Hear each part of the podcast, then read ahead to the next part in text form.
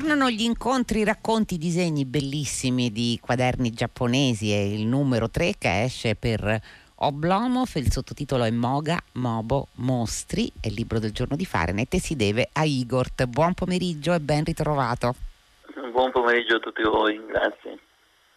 Allora, è sempre difficile descrivere con completezza i quaderni giapponesi perché naturalmente bisognerebbe vederli e leggerli. È eh, una narrazione che è appunto arrivata alla terza tappa per immagini, è un misto fra autobiografia per l'appunto anche eh, di cui abbiamo parlato alle 15.30 di oggi, reportage e eh, interviste anche corredate naturalmente da tutte quelle eh, evocazioni per immagini che ci riportano anche a raccontare la storia del Giappone.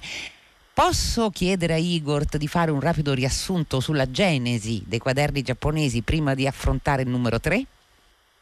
La genesi dei quaderni giapponesi è stata quasi casuale perché eh, stavo studiando per fare un libro sulla mistica del Caucaso, che è un libro molto complesso che ancora non ho finito.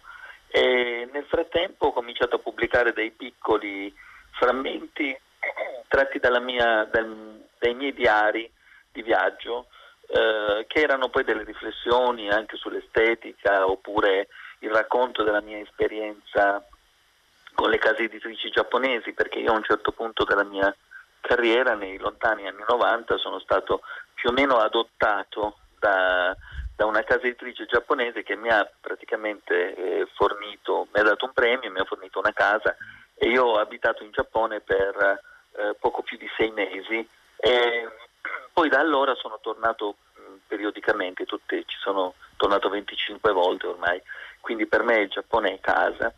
E pubblicando su Facebook alcuni di questi frammenti ho capito che c'era un interesse, mi mi sono divertito a colmare i buchi, cioè le cose che io sapevo e che non avevo scritto o disegnato e si è creata una specie di piccola tela che è diventato un racconto e come, come spesso accade poi è diventato un libro. Ecco, quindi poi è arrivato ai lettori che se ne sono un pochino innamorati, è stato un libro fortunato e, e mi hanno continuato a spingere a fare degli altri volumi, degli altri racconti. Io pensavo di aver finito col primo, poi invece anche Midori che è la mia vecchia traduttrice, diciamo la mia traduttrice degli anni 90 e che è una persona giovane, ma dico vecchia nel senso come di lunga conoscenza, ecco. lei mi ha detto ma no, ma con tutto quello che lei conosce e ama del Giappone ha tanto da dire ancora.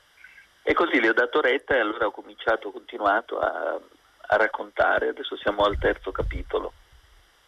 Senta Igor, questo capitolo in particolare è dedicato a quelli che potremmo chiamare gli autori maledetti eh, giapponesi, sì. quindi ci portano attraverso un altro tipo di estetica, di bellezza decadente e che però permettono anche di scoprire un altro Giappone, perché è difficilissimo poi andarli a unificare, tant'è vero che lei parte, questo è interessante ed è vero che è labirintica eh, la pratica che lei mette in atto nei suoi quaderni giapponesi, perché parte dalla visione di un anime, una lettera per Momo.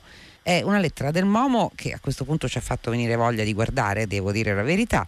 Eh, comincia con un messaggio, una lettera eh, del padre di questa bambina eh, che non c'è più e Momo, seguendo questa lettera, eh, va ad esplorare eh, durante l'estate una, una, soffitta e in questa soffitta trova i kibiyoshi e parte tutto da qui. Cosa sono i kibiyoshi?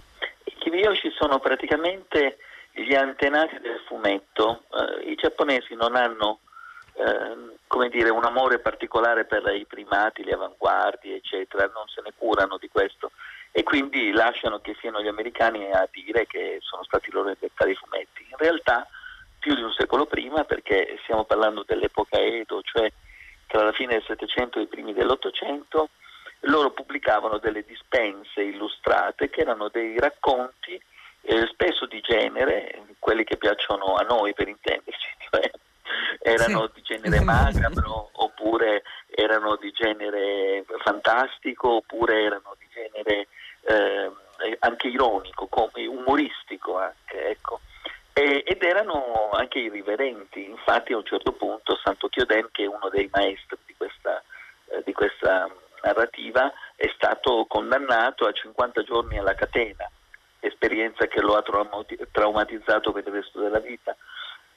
Quindi attraverso eh. questo, uh, questo sì. è, è, giusta la parola, l'aggettivo labirintico, perché è, è stato proprio un vero e proprio labirinto. E l'idea che si è palesata man mano che lavoravo era che non esisteva una mappa una specie di, di ragnatela nella quale eh, tutti questi artisti, scrittori, disegnatori meravigliosi si erano passati il testimone nel corso di circa due secoli e mezzo.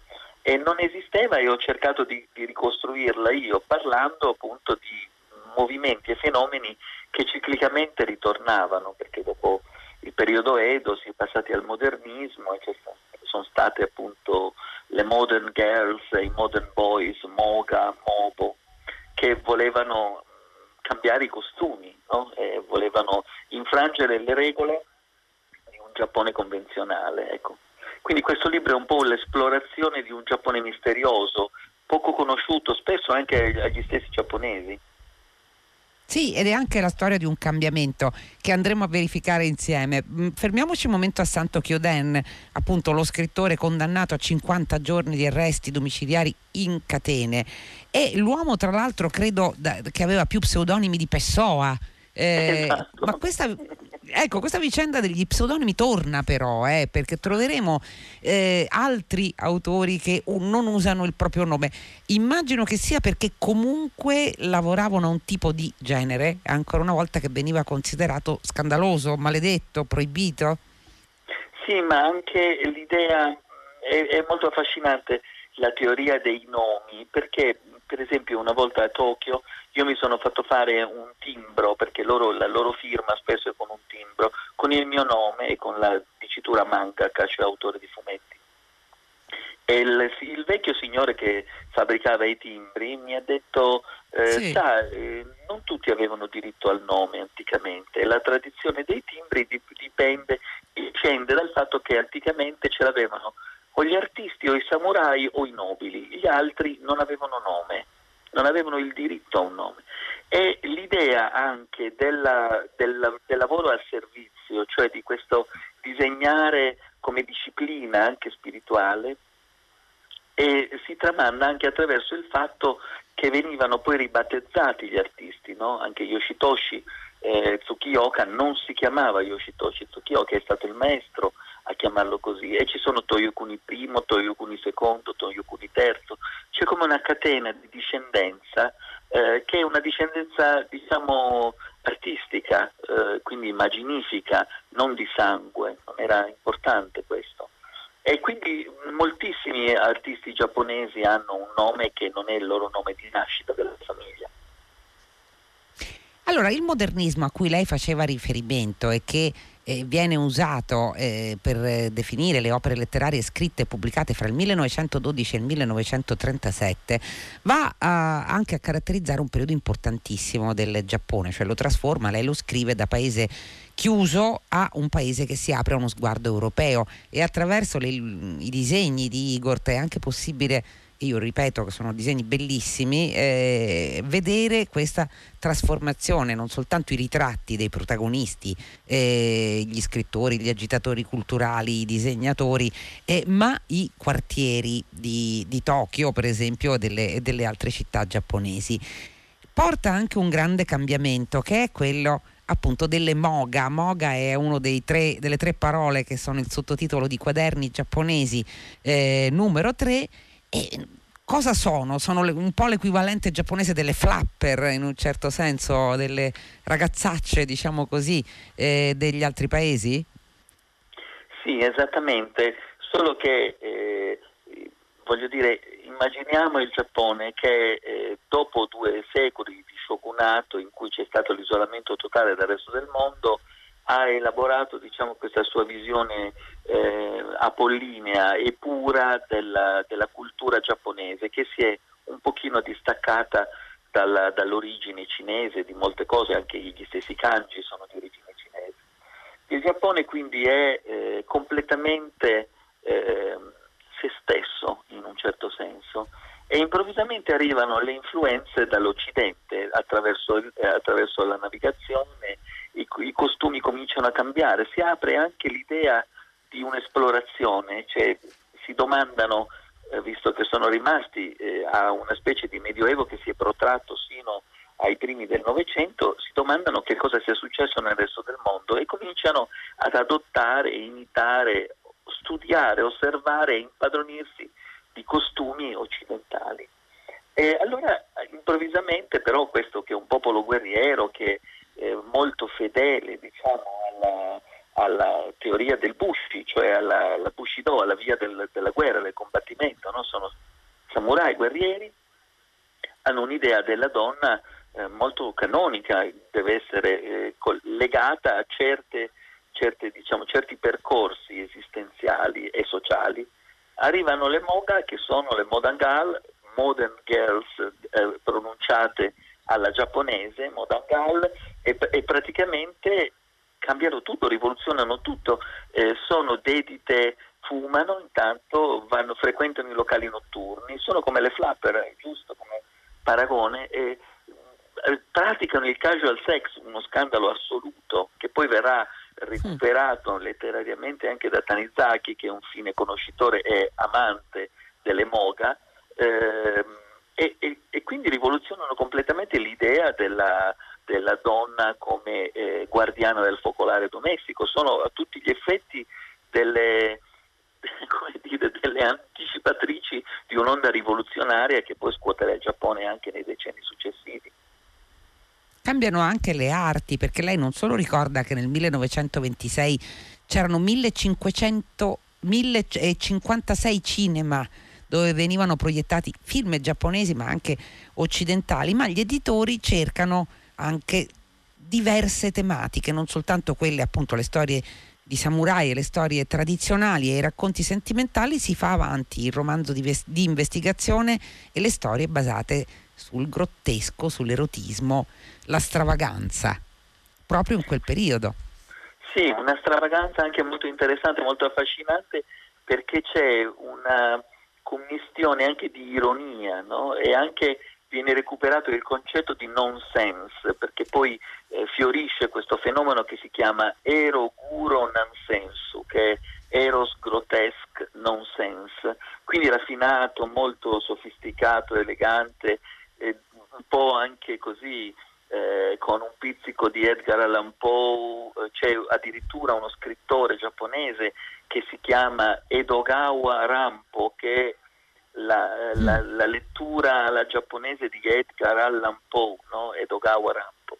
E, e, poi viene fuori questo fenomeno molto eh, così anche trasgressivo eh, in cui eh, quelli che i francesi chiamano fait divers, cioè i, i fatti di sangue, vengono raccontati con anche un'attenzione particolare a particolari tecniche di, eh, di bondage oppure di, di, di, sessualità non canonica, ecco, diciamo fuori dalla, dal, dalle righe di, una, una, un certo canone, dai, dai, ranghi di un certo canone. E, e questa cosa diventa oggetto di, racconto anche visivo, no? perché poi cominciano, cioè la, la tradizione di Santo Chioden viene tramandata fino all'invenzione delle Musan E, che sono E vuol dire immagini in giapponese, sono le immagini sanguinarie eh, cui, che, che, sono praticamente raffigurate da uno dei più grandi maestri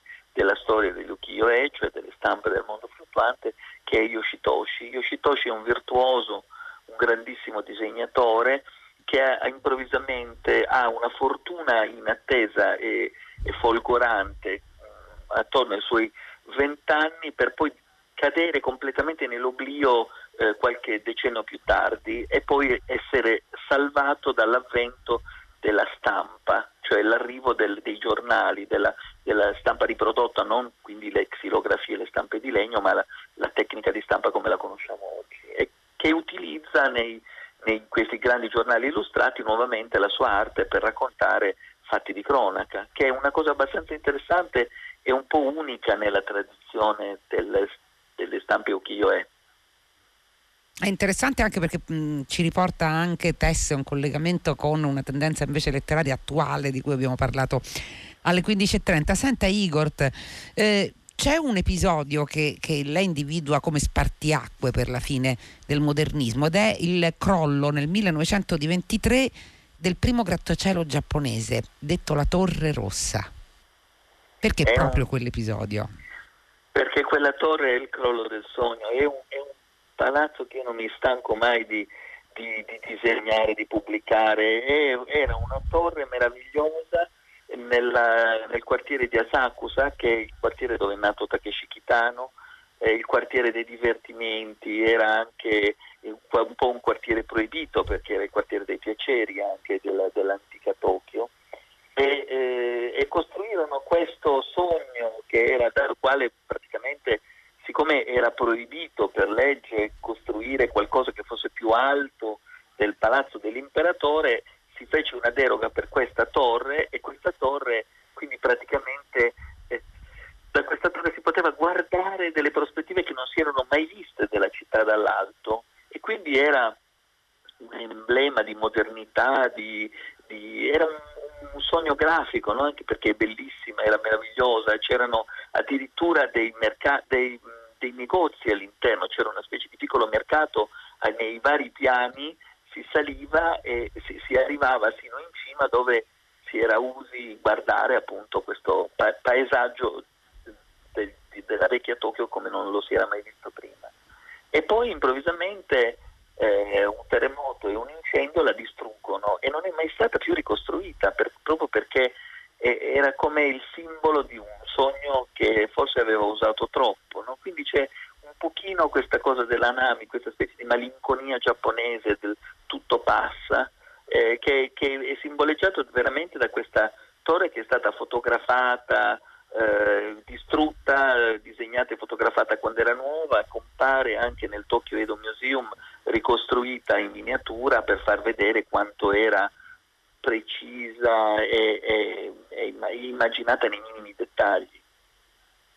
Senta, eh, approfitto per chiederle una cosa che riguarda tutto il libro e anche quelli precedenti. Eh, come procede lei nei suoi disegni? Perché è, appunto è vero, lei eh, qui riporta varie immagini della, torre, della torre Rossa e ogni, le immagini che lei propone in quaderni giapponesi, alcune sono eh, appunto fumetto puro, altre invece sembrano e sono anche un omaggio dettagliatissimo a quelli che erano altri stili, eh, altre visioni del, del, tempo passato, quindi cambia il tratto, anche, eh, cambia l'uso del colore. Come, come lavora lei, Igor? Allora, in questo, in questo libro in particolare mi sono concesso una specie di divertimento, un lusso speciale, perché ormai è 40 anni che io pubblico le mie storie e diciamo che ho acquisito una piccola tecnica. No? Eh, allora mi sono divertito a sfidare a duello grafico i più grandi disegnatori di tutti i tempi, cioè ho ricomposto eh, le loro composizioni, le ho rifatte, le ho modificate, ho cambiato i colori, ho cambiato eh, degli elementi, ho inserito degli altri elementi, giocando a, uh, diciamo, a reinventare questo Giappone, per cui molto spesso alcuni disegni di Yamamoto, che è un disegnatore stratosferico, geniale proprio, oppure di Suihiro Maruo, mi sono divertito a modificare eh, i drappeggi oppure modificare le, le, ombre, addirittura fare delle cose molto azzardate con dei colori fortissimi eh, che, che, loro non contenevano, oppure un, nel caso di un altro disegnatore che aveva fatto una, una composizione di una, di una, ragazza sdraiata con un grande eh, spettro che appariva eh, con la testa gigante eh, da, da, uno shoji, mi sono divertito a ambientare invece la scena un secolo e mezzo prima, per cui è una donna col mm. kimono che sta dormendo a una pentinatura antica. Ecco.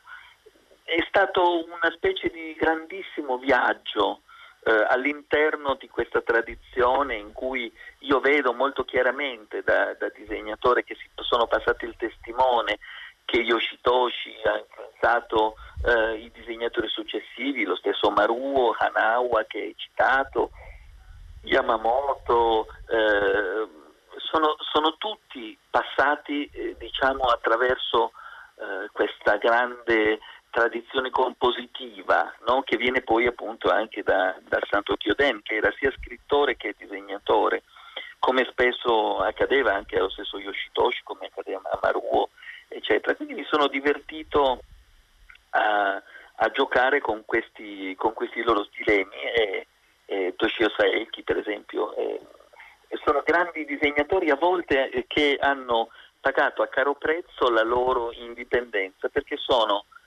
stati, sono, hanno vissuto in alcuni casi come dei monaci, me lo ha raccontato anche, io lo conosco molto bene, da vent'anni sono stato il primo a pubblicarlo in Europa in volume eh, su Hiro Maruo, quindi conosco casa sì. sua, conosco, siamo stati anche in vacanza insieme e lui in Sardegna in uno dei posti più belli di fronte a Pan di Zucchero, a Carponi eccetera, aveva chiesto in pieno agosto di vedere la necropoli, quindi questo fa capire anche il suo sguardo, diciamo non esattamente tradizionale. Però, sì, qui... Però dica, dica, perché poi le chiederò no, ancora una cosa su Maruo. Eh? In questo viaggio mi sono divertito anche a ripartire da, da loro uh, fonti, no? per esempio eh, ho incontrato uh, tanti anni fa Tadanori Yoko che era eh, il grafico di, di, Yukio Mishima, colui che ha eh, praticamente seguito e personalmente consigliato Mishima e che ha partecipato anche a varie cose ehm, eh, cinematografiche di Mishima, dello stesso Mishima. E lui ho visto che eh, ha cominciato un ciclo, adesso che ha quasi 85 anni, ha cominciato un ciclo meraviglioso di dipinti che raccontano delle strade che finiscono con un incrocio a Y, diciamo. E, e, io ho preso e ho ridisegnato degli altri incroci a Y della città di Tokyo, eh, partendo dalle foto che aveva fatto lui eh, e quindi giocando come se fossi nel tavolo di fianco. Ecco, il, questo, questo libro è un viaggio come se io fossi nel tavolo di fianco ai disegnatori che io amo.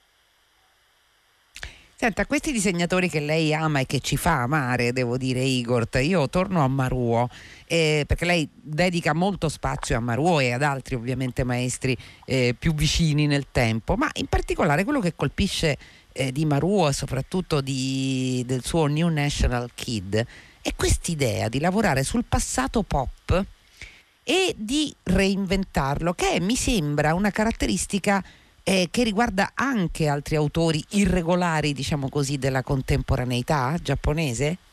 Sì, assolutamente, questa è un'osservazione molto corretta. Maruo eh, gioca con questa eh, innocenza del, dell'iconografia dei, degli anni venti, del modernismo, in cui c'era questo Giappone che cominciava a cambiare, era proprio si vedeva eh, come in filigrana cosa sarebbe potuto diventare ed era ancora molto presente il passato di questo Giappone, questo passato millenario con il tempo rallentato che anche nei secoli del, dell'isolamento aveva creato diciamo, il Giappone puro, ecco, come, come, come loro lo definivano in qualche modo. E Maruo si diverte con questa specie di gioco eh, funambolico di retrofuturismo praticamente, a recuperare quell'estetica per, per poi violarla con eh, una idea eh, di composizione meravigliosa, poi un colorista notevolissimo, Maru è un disegnatore di atmosfere ed è un disegnatore per esempio che lavora molto da solo, mentre invece i mangaka giapponesi, i disegnatori di fumetti giapponesi sono spesso con uh, uno studio di 4-5 assistenti che li aiutano per mantenere le scadenze. Maruo è un solitario, una specie di vampiro del, del disegno che giustamente appunto vampirizza anche tutta la storia iconografica orientale e occidentale. La sua casa è tappezzata di enco che sono come delle carte che possono ricordare vagamente le carte Liebig di, di, tanti anni fa, degli anni 20, 30, 40 italiane, cioè sono delle carte sì. illustrate con dei personaggi eh, della mitologia, dell'iconografia del tempo, anche attori o anche giocatori di baseball oppure samurai, eh, ninja, eccetera. E lui è pieno di queste cose di giocattoli, si è ricomprato i fumetti che quando lui era bambino povero non poteva comprarsi, li leggeva e poi li restituiva molto molti leggevano i fumetti presi in affitto e quindi venivano poi restituiti alla, al negozio che li affittava, diciamo. E questo viaggio, questa, e questo è una specie di viaggio di riappropriazione dell'infanzia, che nel caso di Maruo è raccontata nei dettagli perché spesso abbiamo parlato con lui e so che cosa, che cosa, gli, cosa gli, manca, cosa gli è stato rubato in questa infanzia. No?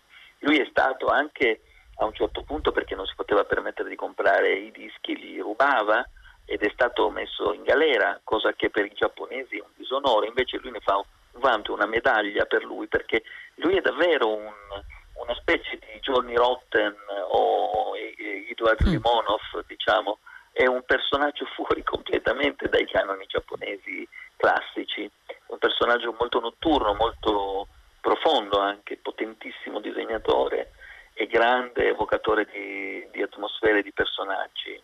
Lui ha fatto dei titoli come Il vampiro che ride, insomma è già un, è già un racconto il vampiro che ride. è già così. Senta Igor, questo libro, il quaderno giapponese numero, numero 3, dedicato idealmente a un bambino di cui non sappiamo il nome, però sappiamo che per differenziarsi dagli altri metteva l'olio nella calotta del suo cappello da studente.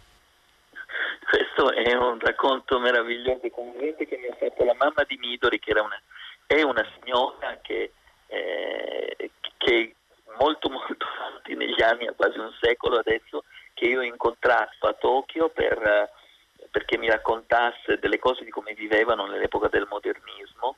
E, e io chiedevo, le chiedevo come, era, come erano, perché i bambini, lo, i giapponesi hanno questo amore per le divise e chiaramente eh, sono tutti uguali no? con le divise, eh, anche sin da bambini alla scuola hanno il cappellino, che, il cappellino con la visiera da, da da piccolo ufficiale, diciamo, e sono vestiti, erano vestiti alla marinaretta, eccetera.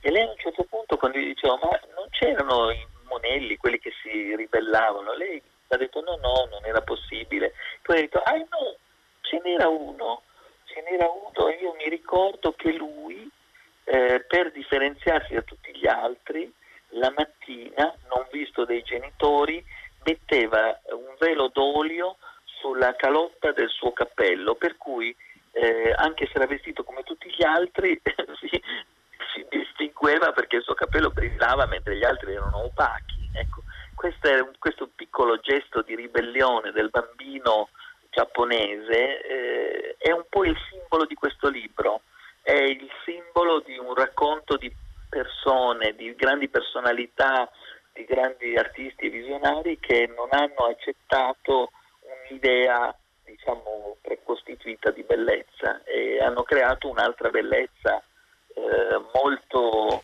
eh, fuori da, dal canone. E così è, e così si può vedere davvero in questo viaggio in cui perdersi di quaderni giapponesi numero 3 che esce per Oblomov che è il libro del giorno di Fahrenheit. Grazie mille Igor per essere stato con noi e buona serata.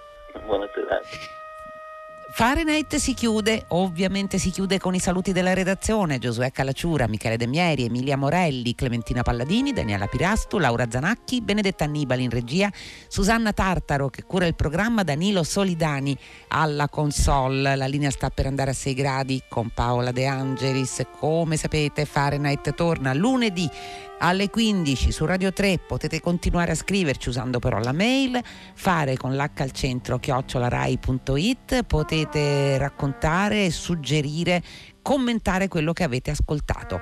Per eh, quanto riguarda questi giorni ci sarà ovviamente un, eh, una ricchissima offerta nella fine settimana di Radio 3 che vi invitiamo ad ascoltare e Loredana Lipperini vi augura comunque di passare un bellissimo weekend. Buona serata a tutti e a lunedì.